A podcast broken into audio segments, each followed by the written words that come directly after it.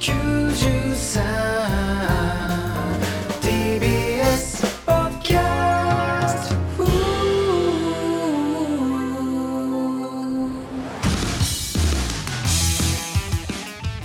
どうもカラタチの大山和也と前田壮太です、はい、いや急にパーティーちゃんポーズすんなってお前お前なんでラジオで伝わらないボケするんだよお前。あの エムワン のさんかい戦でもね、はい、あなたが散々ねパーティーちゃんのいないライブでパーティーちゃんポーズの練習するって言って、うんえー、本番でバチッと決めていただいてね、はい、練習した成果が出てるというご意見もツイッター上には上がっておりましたけども、どうもからたちのまえちゃん最高ナンバーワンです。いやすがちゃんだろそれは。まえちでもいいんだけど、いやいやお前その エムワン より掴もうとすんなよお前。いやでも見てくださいましたかね。あの、うん、この間 エムワンさんかい戦のねネタのつかみでパーティーちゃんポーズやってきました。うーん、でね、ね僕らの前の出番がパーティーちゃんで、そうでそれが分かった時からね俺はもうずっと鏡の前でね練習してきましてね、うん何回もくじけそうになりましたよ。いや な, なんでだよ何回もねそんなむずくないのよ。パーティーちゃんのネタ動画を見ては一時停止して指の角度を確認し練習してきました、うん、いいよしなくて。パーティーちゃんポーズのね調整のために エムワン 前にもいろんなライブにね出させていただいて、うん、で劇場のお客さんの視線は痛かったです。まあそれはそうです。意味わかんないからねパーティーちゃん出てないから、うん、だからパーティーちゃんの後に陰キャの俺が出てきてパーティーちゃんポーズするから面白いわけで、まあ、あそんな分析するんですか。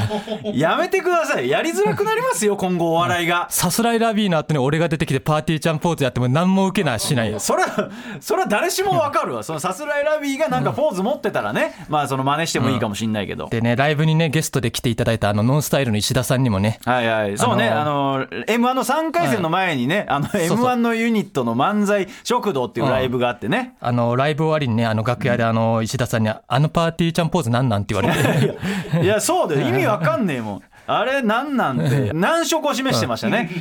で事情を説明して、それでも俺はパーティーちゃんポーズをやり続けました。いやいやいや、いやそして、うん、ついに エムワンさんかい戦やってきました、はいはい、パーティーちゃんの出番が終わり僕らの出番です。うん、出囃子が鳴って舞台へ駆け出します。一言目、うん、大山のセリフ。どうもマルタチです。よろしくお願いします。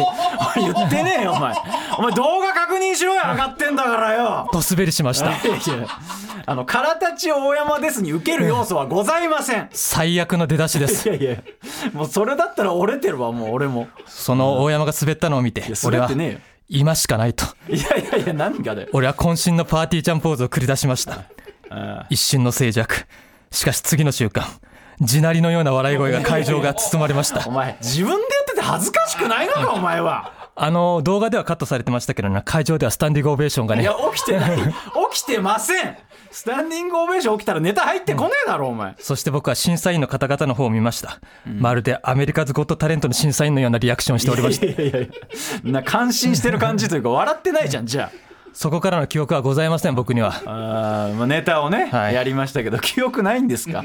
あまあね、手応えというか、まあ、パーティーちゃんポーズのおかげでさんかい戦はねなんとか通りまして。いやいやそれで通ったんじゃわけじゃないと思いますけどね。いろいろ総合的に見ていただいてね、はい、まあありがたいことに。で、まあ、ちょっと余談なんですけど、はい、あの今年のお正月ですかねあの蛙亭の寄せっていうライブに出させていただいて、はいはいはい、そこでパーティーちゃん一緒だったんだよね。ああもうだから結構前よね。そうそう今年のお正月、うん、そうだね。でその打ち上げの席でねあのパーティーちゃんと一緒になってそうね僕はあのその時あの信子さんにあの青い髪のね、うん、信子さんにあの橋の持ち方を注意されるっていう ね, そうね悲しい出来事がありまして、そうねギャルより育ち悪いっていうので、うん、あの騒ぎになってましたからね。そうそうお前橋の持ち方汚ねえよなお前、うん、お前と飯行かねえから俺も気づかなかったよね、うんあ結構ガチめ の, あのちゃんと直した方がいいよって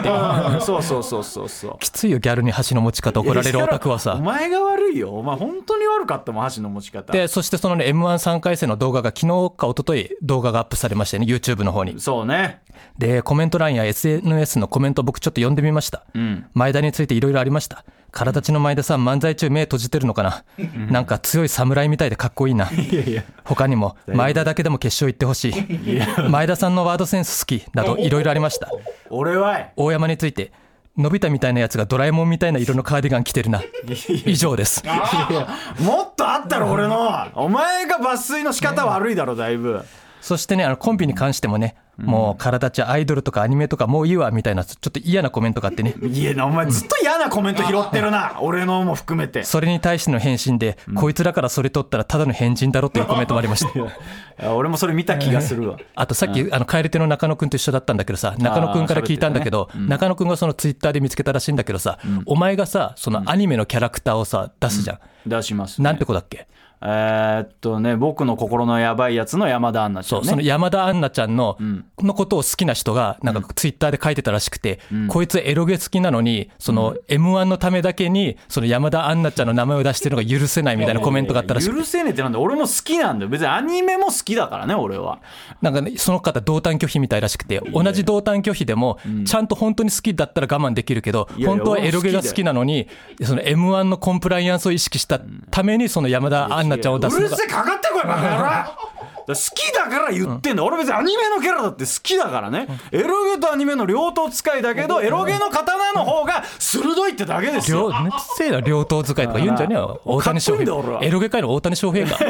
二刀流だからね俺は。抜き芸とシナリオ芸のね二刀流ただ今までは決してね両立することは不可能だと思われてたね。いやいやいや抜き芸とシナリオ芸のね、いやいや両立は難しいからね。エロゲ、あのエロゲ界の先輩からはね、なんか抜き芸に集中しろとか言われてたんでしょそれは松崎にとかだろそれ。あとさ、あの同じ日にさトンツカタン出てたじゃん、うん、あでもあれ順番そんなに近くない近くないけど、でもなんか同じ日でなんかめちゃくちゃ評判良かったらしくてさ、でそのトンツカタンの森本くんが、うん、あの結構櫻坂と共演したりしてるのよ、うん、桜ミーツとかも出ててね、はい、そしたらさ、あの桜坂のファンの人がさ、あのトンツカタン頑張ってほしいみたいな、うん、うちのうちの娘たちもお世話になってるしみたいなこと書いてて、うん、あたまにいるね、あのメンバーのことを娘っていうねちょっと痛いオタクの方が、ね、いやいやお前が言うなよ痛いオタクってで、あの最近さ、あのNiziUっているじゃん、うんうん、でそのNiziUが韓国デビューして、うん、韓国の音楽番組のランキングでなんかいちいになったらしくて、あすごい。でそのNiziUの中にあのジブラの娘さんがいるのよ。えー、そうなんだ。そうそう。でその子がいちいになったことでその番組内で泣いてたらしくて、うん、そしたらそれを見たジブラさんがあの X でうちの娘が泣いてる、それを見て父も嬉しいって書いてて、うん、誰かがそれを引用リツイートしてさ、あの、うん、メンバーのことを娘って呼ぶ痛いタイプのオタクがいると思ったらガチの父親だったわいや鋭いツッコミだね。鋭いツッコミだよな。鋭いツッコミ入ったね。羨ましいよそのセンス。いやいやいや、お前も憧れた。お前も憧れちゃったね。ツッコミとしてお前が真似しろよ。ふざけんじゃねえよお前。たまにいんだよネットですげえ切れ味持ってるやつよ。まあね、今週の土曜日と日曜日のあのゆいちゃんのミーグリあるんで、あのゆいちゃんにね、あのパーティーちゃんポーズやってくるわゆいちゃん見てるかな エムワン の動画、うん、見てなかったら、ね、画面つながった瞬間パーティーちゃんポーズしてる俺がいるんだぜ。びっくりするだろうなゆいちゃん。激滑りする可能性あるぞお前意味わかんなすぎて。だからさ、なんかそのパーティーちゃんポーズやって思ったけどさ、うん、俺たちもさ、なんかコンビ名にちなんでさ、はい、なんかマラタチポーズとかさいやいや、マラタチならではのつかみ。マラタチってなんだよそもそもよお前平気でマラタチマラタチって言ってるけど意味を教えてくれよ。俺たちのコンビ名だろ。コンビ名じゃねえよお前。コンビ名も思い出せねえのかてめえは。だからなんかマラタチならではのさつかみみたいなの欲しいよね。いやねえよそんなもん。マラですタチです、マラ立ってますけど何かみたいなさ、おぎやはぎさんみたいな感じです。いやいやどっちがマラでどっちがタチだよお前がマラだろ。ふざけんじゃねえ、ふざけんじゃねえこれだ。じゃあお前立ちにだぞお前、立ちにって言われるんだぞお前。立ちはいろんな意味あるだろマラはそっちしかねえんだよ。ふざけんな。立ちだってほぼほぼもうそっちの意味しかねえよお前。あとミルクボーイさんみたいなのもありかなと思ってさ。ミルクボーイ、どうもマラたちです、 あ, ありがとうございます、今精力剤をいただきましたこんなん何歩経ってもいいですからねみたいなお前うまいこと言ってんじゃねえよお前。でもマラたちはさ、もういいよどうもありがとうございましたとか言わないから、うん、もう行きそうだわどうもありがとうございました舞台袖にはけていくね。なんで俺漫才でビンビンになってんだよなあお前もうその言葉残してもう行きそうだわって言ってさ舞台はけていったらめちゃくちゃウケるぞ。いやウケるわけねえだろうがよお前ズボンもパンパンになってよいつ暴発するか心配だよお客さんは。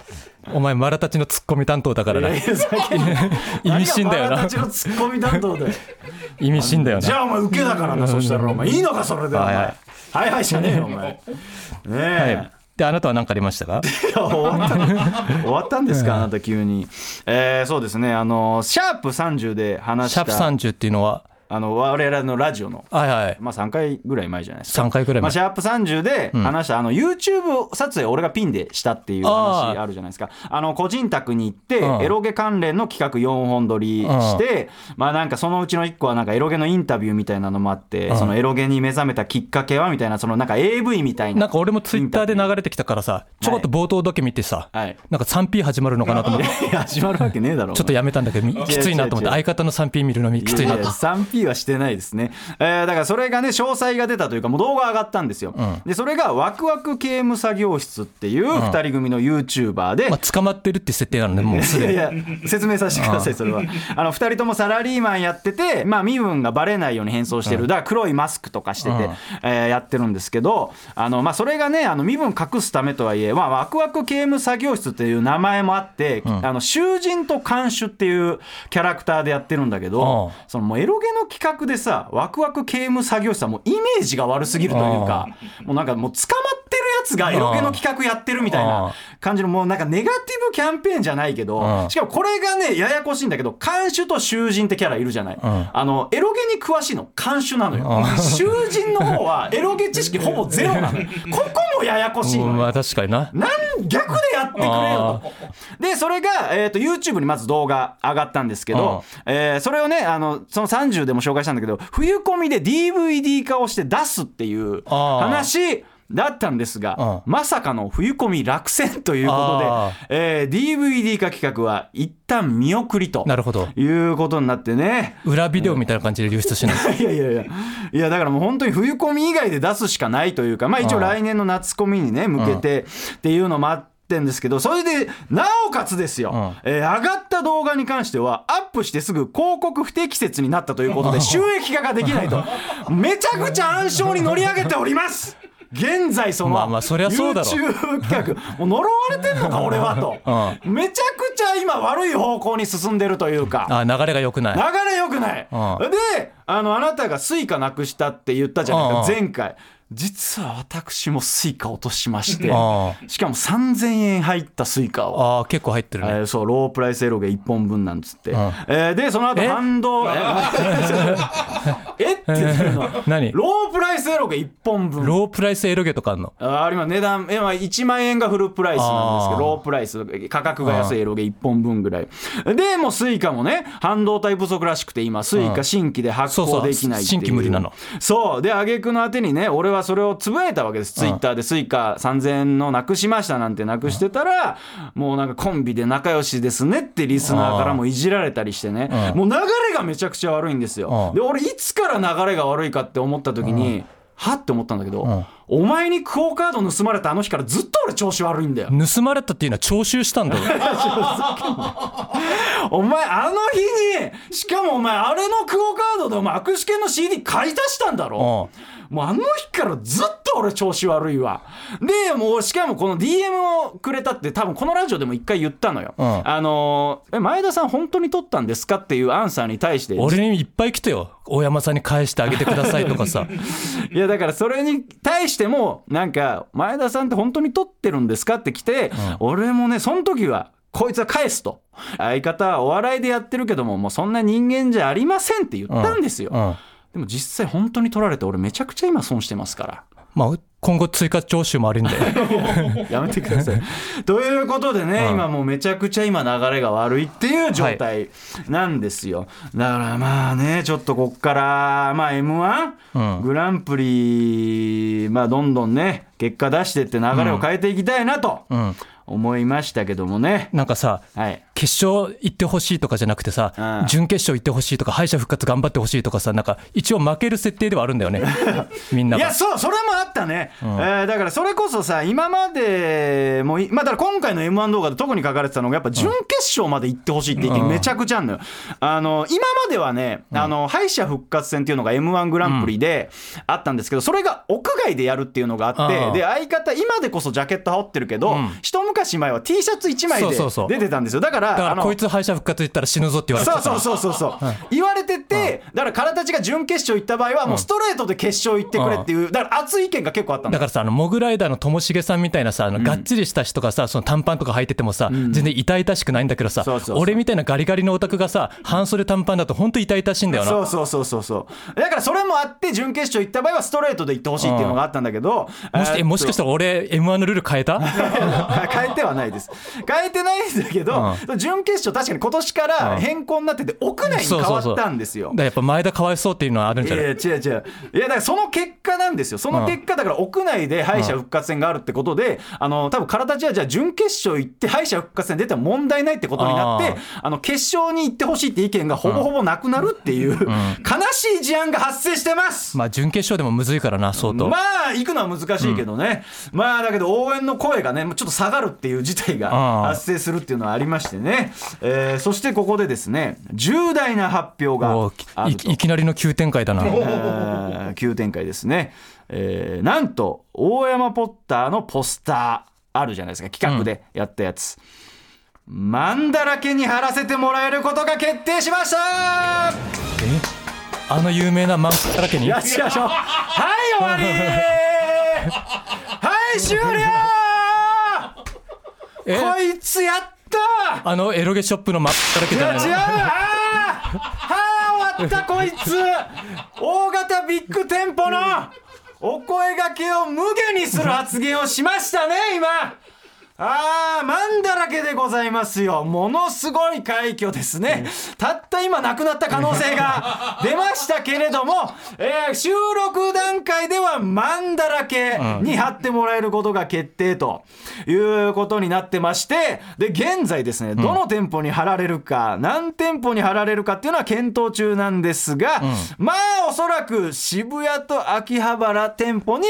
あの掲載されるっていうのが濃厚だそうだと。渋谷だったらね、あの無限大ホールのすぐ下だからね。だからもうライブ寄った帰りとかにもう聖地巡礼じゃないけどしていただけるし、まあ秋葉なんかもうオタクの聖地だからね、もうそのに店舗でポスター貼ってもらえたらもうこれ激アツじゃないですか。激アツですね。ね、もうこれで結構集まったんじゃないですか。わかんないですけどじゅう店舗はない、さすがにじゅうは言い過ぎ、うん、あこのリアクション言い過ぎだねこのリアクションは言い過ぎだ。まあでもさん、よん、ごぐらいはね、うん、集まったんじゃないかなと思いますけども、えー、実際掲示された際はですね、写真撮影 &エスエヌエス への投稿 OK ということで、うん、まあね多分公式ではね多分ポスターは上げないっていう形にはなってますけども、うん、まあリスナーの方が現地行って撮った写真は エスエヌエス に上げていただいても構わないということになってまして、さらにですねマンだらけロケ企画なども検討されてると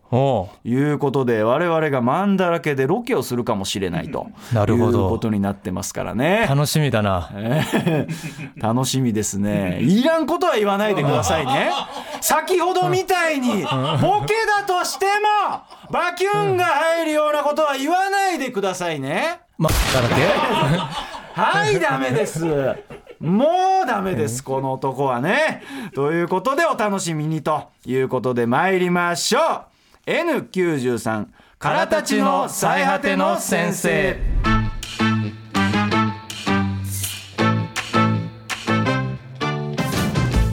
はいということでメールご紹介いたします、えー、ラジオネームコンセントビールさんからですね、はい、えー、僕は桜坂よんじゅうろくと日向坂よんじゅうろくのオタクなのですが、去年日向坂を卒業された宮田まなもさんの影響で短歌を始め、今では楽しい短歌ライフを過ごしています。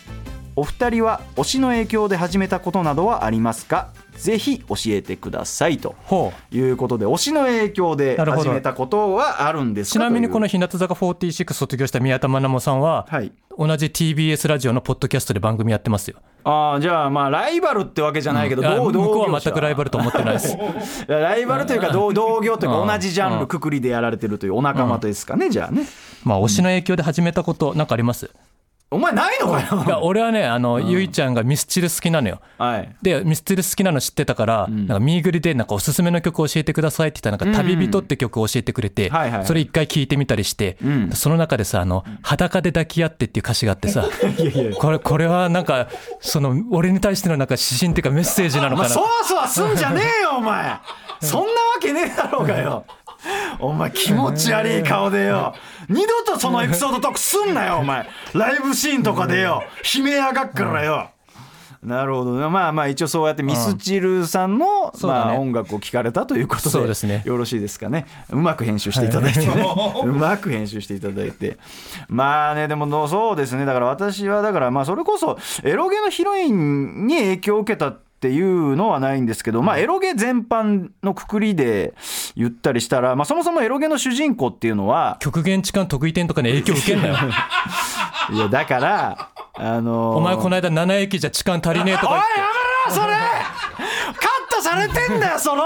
そのやつよ。なんかお、あのー、あのこの収録が終わった後にさプロデューサーの吉田さんが入ってきてさ、あのツッコミ何だったんですかっていうあのー、めちゃくちゃ怖がられてさ、あのね電車の中の話の時にさバッサリカットしてたんだけど、まあ俺があのねあの電車内で立ってるって話になって、で相方が座ってるってなって、こいつ痴漢するために立ってんじゃないかみたいな話になって、時にいや俺なな駅じゃ痴漢間に合わねえわってツッコミしたら怖すぎるって言って全部切られてんだよお前。いやだからそれ当たり前だけど、現実世界の話じゃなくて、俺は極限痴漢特異点の中のツッコミとして言ったのよ。ゲーム内ではなな駅じゃ足りないってこと足りねえっていう、だからゲーム内で痴漢するにはなな駅足んねえ、分かれよバラエティーだろそんなもん。俺がここで犯罪告白するわけねえだろ。だとしたらカットするんじゃなくてクビにしろ俺は。いやもうあれがバッサリカットされてても本当にお笑いとしても捉えられてねっていうやつありましたけどね、うん、まあだからそれこそだからエロゲなんかはえーっとですねだから無個性のキャラクターが多いんですよ。自分がプレイヤーに投影するから、あなんか前言ってたもんなんか髪の毛でなんか顔隠れてるみたいな。そうそうだから無個性とか、だから自分がエロゲの主人公だからキャラクターが無個性なことが多いんですよ。で、うん、主人公で悪がある主人公っていうのはそれこそ極限痴漢特異点の主人公、まあ、痴漢願望があったりとか、うんえー、俺がやってる作品でクリミナルボーダーっていう作品があるんだけど、それの主人公はあの現実には存在しないんだけど電子ドラッグっていう、うん、あのその映像を見るとちょっとセックスがしたくなるっていう動画を作ってしまったことによって、えーと闇社会に足を踏み入れて身を落としていくっていう作品があるんだけど、やっぱそういうのに憧れちゃうとやっぱ捕まっちゃうんですよ、うん、俺の場合はね、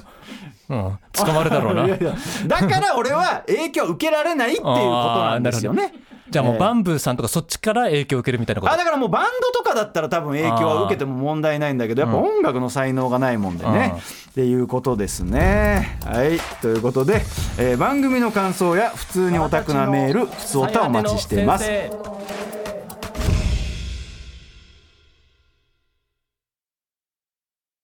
最果てのオタニュース、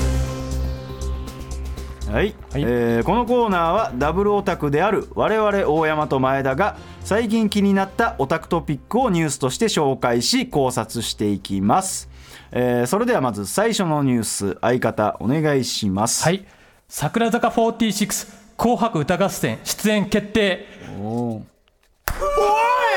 おいイカれてんのかてめえお前何ブースでブースでクラッカー急に鳴らしてんだよお前よ。お前オタクの悪いとこ出てるからなお前。何クラッカー火薬の匂いすごいなお前。いやマジ死んだかと思った一瞬俺。お前何してんだお前よ。怖えなオタクの急にこういう実行に移す。お前許可取ってねえだろお前。許可取ってからそういうことやるんだお前よ。急にクラッカーバチ鳴らして。去年はね落選して悔しい思いをしました、ね、一度ね落選してからね返り咲くっていうのは結構難しいんですよ。いやそうですか、もうびっくりして話入ってこねえよ俺もうよね、もう放心状態だ今俺は一切話入ってこないよお前のせいでびっくりしててさ、なんて言ってんの会話できません。確かに確かにお前も動揺してんじゃねえかお前なんでお前の方が会話できねえんだよおめえ自分で鳴らしてんだから大丈夫だろうがよ。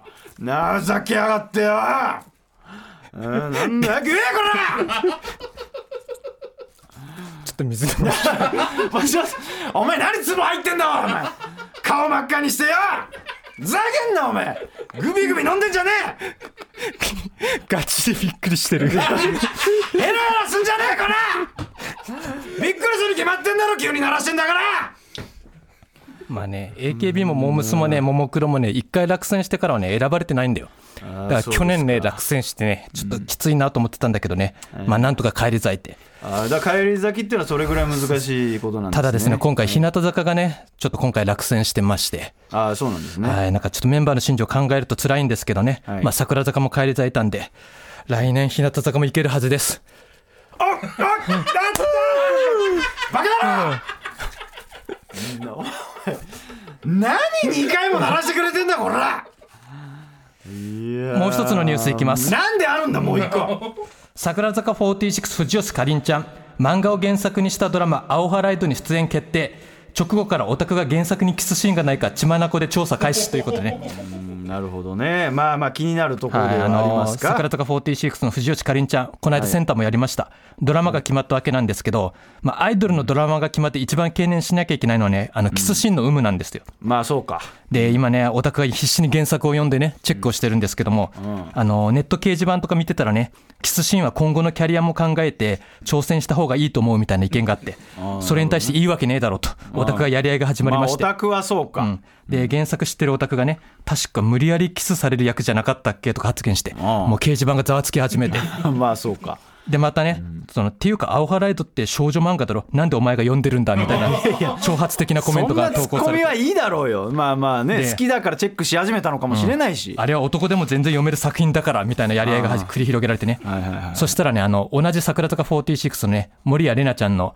ファンが入ってきて、うん、キスシーンぐらいで騒ぐなと、うん、レナはキスシーンなしでいきなり妊婦役をやらされたんだぞいやいやさ言い出してね今掲示板が大荒れしてます、まあ、争いというか論争が起きてるということ、ね、確かにねレナーのファンからしたらさ、うん、キスシーンもなしでいきなり妊娠してる状態だったからさ辛かったと思う、うん、まあまあでもねキスシーンがないからそっちの方が安心なんじゃないですか。まあでも気持ち的にね推しのお腹が膨らんでる姿は見たくないわけですよ。ああそうなんだ、うん、まあええ役だとしてもちょっと嫌なんだね。まあドラマは僕は楽しみにしてますということ。ああなるほどね、はいはい、わかりました。じゃあ私のニュースいきます、えー、ドクターフラワーファーストロックンロールショーマジックアワーウェブ上映版配信ということになってましてね、今多分誰もついてこれてない状態だとは思うんでいろいろ説明しますと、えー、これが何かというとですね、まあ、エロゲの作品のムジクスっていう作品であのバンブーさんの YouTube 配信の時にも紹介したんですけど、うん、バンドがテーマのエロゲなんですよ。でその作品の主人公の津島圭のバンドグループがドクターフラワーっていうバンドグループなんですけど、うん、それのワンマンライブのえー、ウェブ上映っていうのがあったんですね。まあ、言い方難しいんですけど、まあ、映像作品というかあのバンドメンバーが スリーディー で描かれててもうキャラクターたちがもう実際のワンマンライブさながらに、まあ、演奏するっていうものなんですね。まあ、バンブーさんが手掛けたものではあるんですけどもね、まあ、それ自宅でねもう見てたけどもライブハウスさながらの感じというかもうすごい感じよ。もう俺は自宅で見てたんだけどもうライブハウスにいるかのような体験をさせてもらってね、まあ、あと演出もすごいすごくてあのもうドクターフラワーの歴史をねトレースした内容になってまして、うん、そのにじかんのライブを通して、まあ、まずあのドクターフラワーっていうのは、まあまあ、売れてない状態からスタートしてるんで、うん、小さいライブハウスからもちろんやってるわけですよドクターフラワー自体は、うん、でその曲を得ていくにつれてその箱が変わっていくっていう演出だんだんでかい箱で演奏したりとか最初はそのボーカルの三日月ちゃんって子がいるんだけども、えー、そのジャージ姿だったんだけどその白い鳥お前何ドリンク飲み始めてんだこれこれお前コーラ飲み始めてんじゃねえ俺が喋ってる時に。いやだからまあねだからそのもうドレス白いドレスに変わったりとかあのもう背景がねもう青空みたいなのに急に変わったりとかもうくしゃくしゃじゃないよお前もう何クラッカー準備してんだお前よえだから演出がお前が滑ったらクラッカー流してやろうと思ってたんだよ滑ってねえだろ別によお前のトークが長え時は滑る予兆なんだよいやそうこれぐらいのもん、まあ、まだ喋ってんだろ俺がよ。だからもう映像映像作品の良さともうリアルのライブの良さのこういいとこ取りをしたライブっていう形になってましてね。でまあこれ有料配信だったんですけど、うん、実はですねこうライブ始まる前にバンブーさんから ライン が来てまして、うん、実あのいやお前バンブーさん ライン 知ってんの ライン 交換してます。あそうなんだ。私はなんでお前知らねえんだよお前あの、まあ、このライブの招待 ユーアールエル っていうのをいただいたんですよ。だからあの時間あったら見てみたいな感じでね、うん、だけど俺はその前からもうこのライブは自分で買ってみようってなってたんで。えそれマジで興味あったの？いやもう本当に興味あって、その媚びを売るとかじゃなくてブーに、あブーお前お前ブーちゃんじゃなくてブーって言い出してんじゃねえかお前。いやいや本当にだから、いやだから俺はムジクスって作品が本当に好きだから。じゃあ仮にそのバンブーさんと何のつながりがなくても全然見てたような感じ。いや見てた、見てたと思う普通に。でねにじゅうにじにスタンバイ、うん、あの配信がにじゅうにじだったんでね、でそれをもうあの伝えたんですよ。あもう僕それあの ユーアールエル ありがたいんですけどもう僕買ってもスタンバイしてますって言って、うん、そしたらあのバンブーさんがあのツイッターでつぶやいてたんですけどね、うん、再スポンサーをしようかなと。いやいやいやバンブーストもう一回あるぞということでね、まさかのバンブーさんが再スポンサーになっていただけるかもしれないという、ただ俺おたかつしただけなのに激上げテンションというかね。まあまあまあでもね、えまあ一応余談なんですけども、えっとねバンブーさんなんですけどインフルのワクチンうん、あの売ったらしいんですけど、おうおうあのその時のツイートが、うんえー、ワクワクチンチンうちに来たってツイートしてたんですよ。どういうことだよこれ。あたちのあのだから、まあ、ワクチン打つ前にねブーは裏切らないぜ。えー、最果て進めてみた。前だから人に勧めても誰も得しないラジオと言われてしまった最果ての先生、そこであえて他人にこのラジオを勧めていただきその反応をレポートしていただくコーナーですということで、うん、相方が読むやつですね、はい、まずは一つ目ラジオネームゆうたはとかりんごさんからですね。あこの人あの俺と同じゆいちゃん推しの方ですね、はい、女友達にからたちの最果ての先生面白いから聞いてみてと言うと、からたちってあのメガネの人がいるコンビだよね、見方によってはあの人かっこいいよねと言ってました。えー、嬉しいね。こいつがかっこいいわけねえだろ。いやいや水差すなよ今俺がさ。こいつ頭の中エロいことしか考えてねえんだからよ。噛み締めてる途中だろ今俺が。お前さこの間さライブのコーナーでさ、うん、あの俺がなんかそのお題を見て、うん、そのそのお題ではない言葉を使って何かをお前に言ってそれがお前が当てれるかどうかみたいなコーナーあったじゃん、うん、でそれでそのお題がチーズケーキだったのよね。で俺が乳製品で三角のって言ったら、うん、お前が スリーピー チーズって言ったのよ。お前それ言うなよここで。あの皆さん知ってますかね ろくピー って書いて ろくピー チーズって、あのスーパーとかに売ってるあの三角形の。俺間違えたんだよだからそのそう スリーピー チーズって間違えて言っちゃったんですよ、うん、もうお客さんドン引きしてさ。であのエルフの荒川さんとかいてさ、荒川さんにね、うん、そんなエッチなチーズ売ってませんとか言われて。いやいやいや ろくピー チーズだってそんなこと言ったらエッチみたいになるからね。別にだよね。いやだから普通に考えろよ。 ろくピー チーズあんだろうがよ。あの半分にしただけなんだよ俺は。マジで スリーピー チーズって言ったからお前堂々と。いやいやいやだからいやだからお前の出し方も悪いんだよ。普通に考えるあの形の三角形のチーズのみっつはバランス悪いって。いやいやろっこだから普通にあの円になって売られてるわけでさ。なんで スリーピー チーズ。いやいやだからその今も時代でその大容量いらないって人もいるかもしんねえだろそれはさ。そんなやつがかっこいいわけねえだろ。いやいやおめえのせいで好感度下がんだろこれはよ。あとこの台本に書いてあるジェラピケ事変以降大山のモテ期来てるじゃねえわこれ。ジェラピケ事件あこの間のやつか。あそうジェラピケのね、あのー、ありがたいことにいただいてね。来てる。いやまあ、来てます。いや ディーエム とかも、ね、お風呂入ってそれ着て寝てるみたいな。いや着て寝てますし。しこってはないです。しこってはないですね。ディーエム とかも自撮り画像待ってますなんて来て あ, ありがたいですね。もう送ったら最後ねもう流出するからね。いやだからそれも怖いからね、うん、あの上げるとしたらそのツイッターのオフィシャルの場で上げさせていただこうかなとは。マシンガンズの滝沢さんだっけ今すごい自撮りとか上げてる。自撮りおじさんみたいな感じで、ね、それやってみたらジェラピカ来て毎日さ。何自撮りジェラピケ、 自撮りエロゲみたいな。ジェラピケの要素ねえじゃねえかよお前。よく見たらチンコ立ってるっていう。バンされて終わりだよそんなもんよ。はいもう続いてラジオネームナイスボートさんからですね。はい勧めてみたではなく勧められた側のものです。最近妻から最果ての先生を勧められました。お二人の丁々発止のトークに引き込まれてシャープにじゅうよんまで一気に聞きました。大山さんの数々の熱弁を聞いて私はエロゲをプレイしたことはありませんが、エロ目的ではなくて純粋にシナリオ目的でプレイしてみたいと思いました。最近さんじゅう代になったエロゲ初心者の私におすすめのタイトルを教えてください。妻から最果ての先生を教えてくれたのでエロゲプレイ公認ってことでいいですよね。子供を寝かしつけた後のリビングで堂々とプレイしようと思います。なるほどね、うんまあだからまあ性癖には気をつけろっていうのはまず言いたいですけどね。あのまあエロゲにはまってね、あのまあなんていうんですか、女装山脈とか痴漢物とか、うん、女装山脈そうそうそう、新しい言葉出てきたの、まあ、いや言葉っていうかエロゲのタイトルなんですけど、まあ男の子のヒロインしかいない作品とかあったりとか、だからそういう特殊なものになっちゃうとね、奥さんが引いちゃう可能性もあるんで、うん、まあスタンダードなエロゲから入っていただいてっていうのはありますけど、うん、まあ初心者向けのまあエロゲということで、まずいっぽんめなんですけど、うん、えー、なんでプッていけそう笑ったんですかにほんぐらい紹介しますよ俺だってにほんぐらい紹介しますよ俺だっていっぽんだけじゃないっすよ。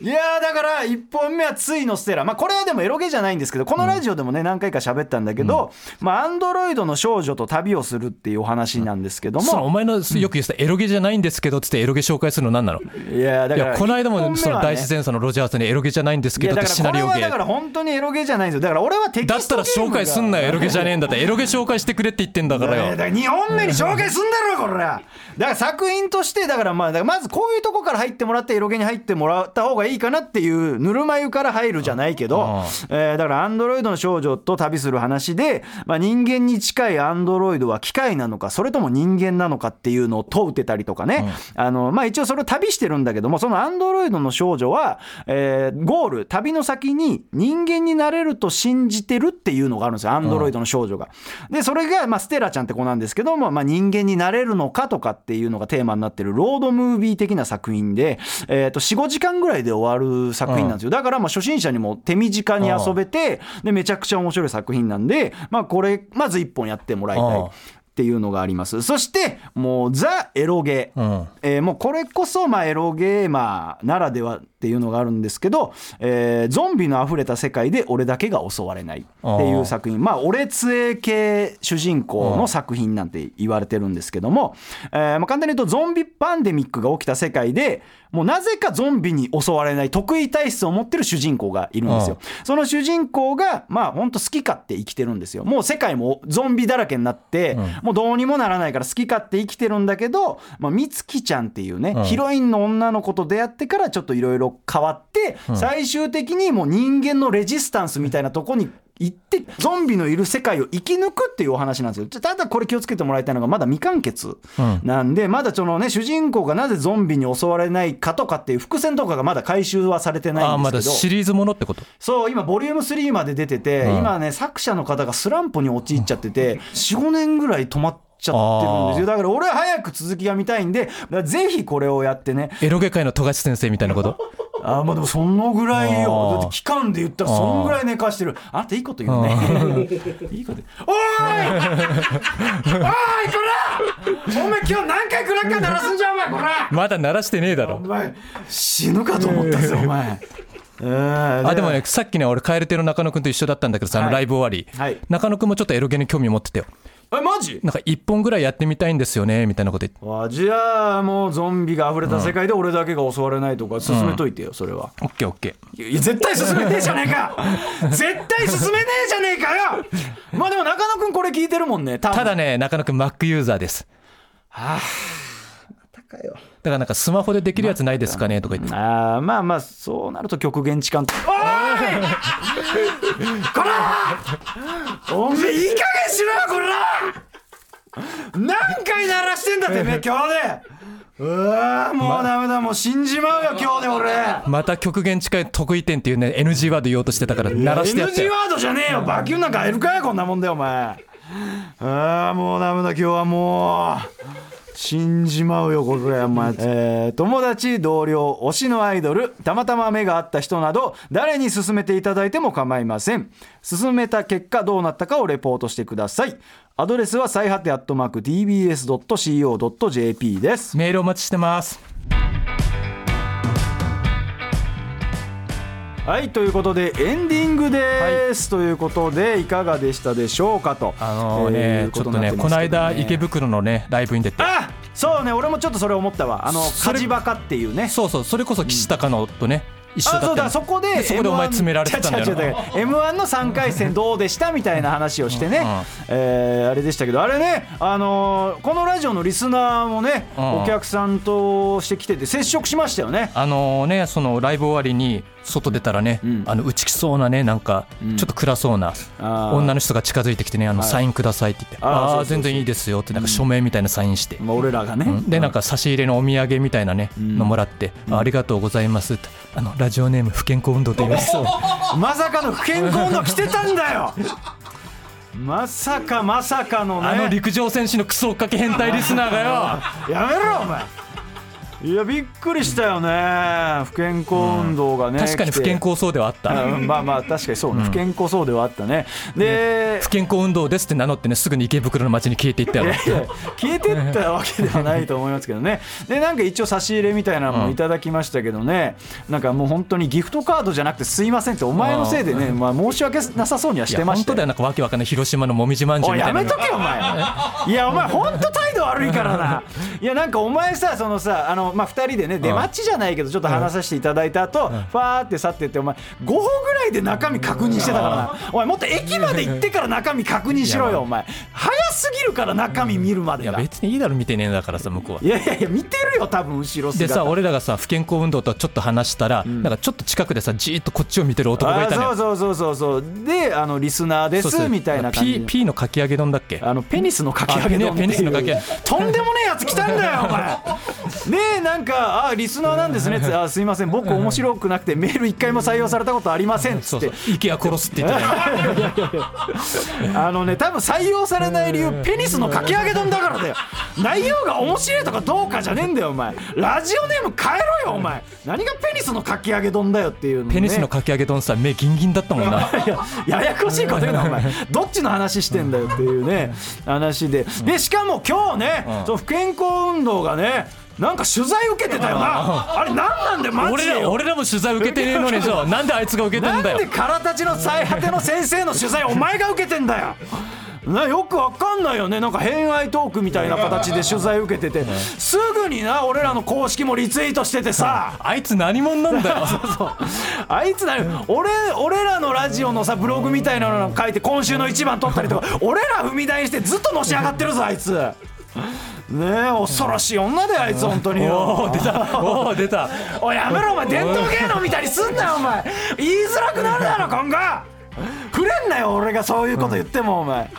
えー、ということで番組の感想やネタは最果て アットマークティービーエスドットシーオードットジェーピー までお願いします。えー、採用者全員にサメまんま先生がイラストを手掛けた番組ステッカーを差し上げます。送り先の住所もお忘れなく、はいえー、それでは終わりましょう。最果ての先生からたち大山と前田がお送りしました。それではまた来週。あのさ、この間さ、あのスイカ落として警察から電話かかってきたって言ったじゃん、はい、ちゃんと届きました。でね、あああの送り主の人がさ、なんか警察の方から連絡もらって、はい、別にそのお礼とかいらないって言うんで、はい、まあでも申し訳ないなと思って、はい、ゆいちゃんの生写真送ろうかなとか、ね、いろいろ思ってんだけどさ、はい、また来週殺すぞ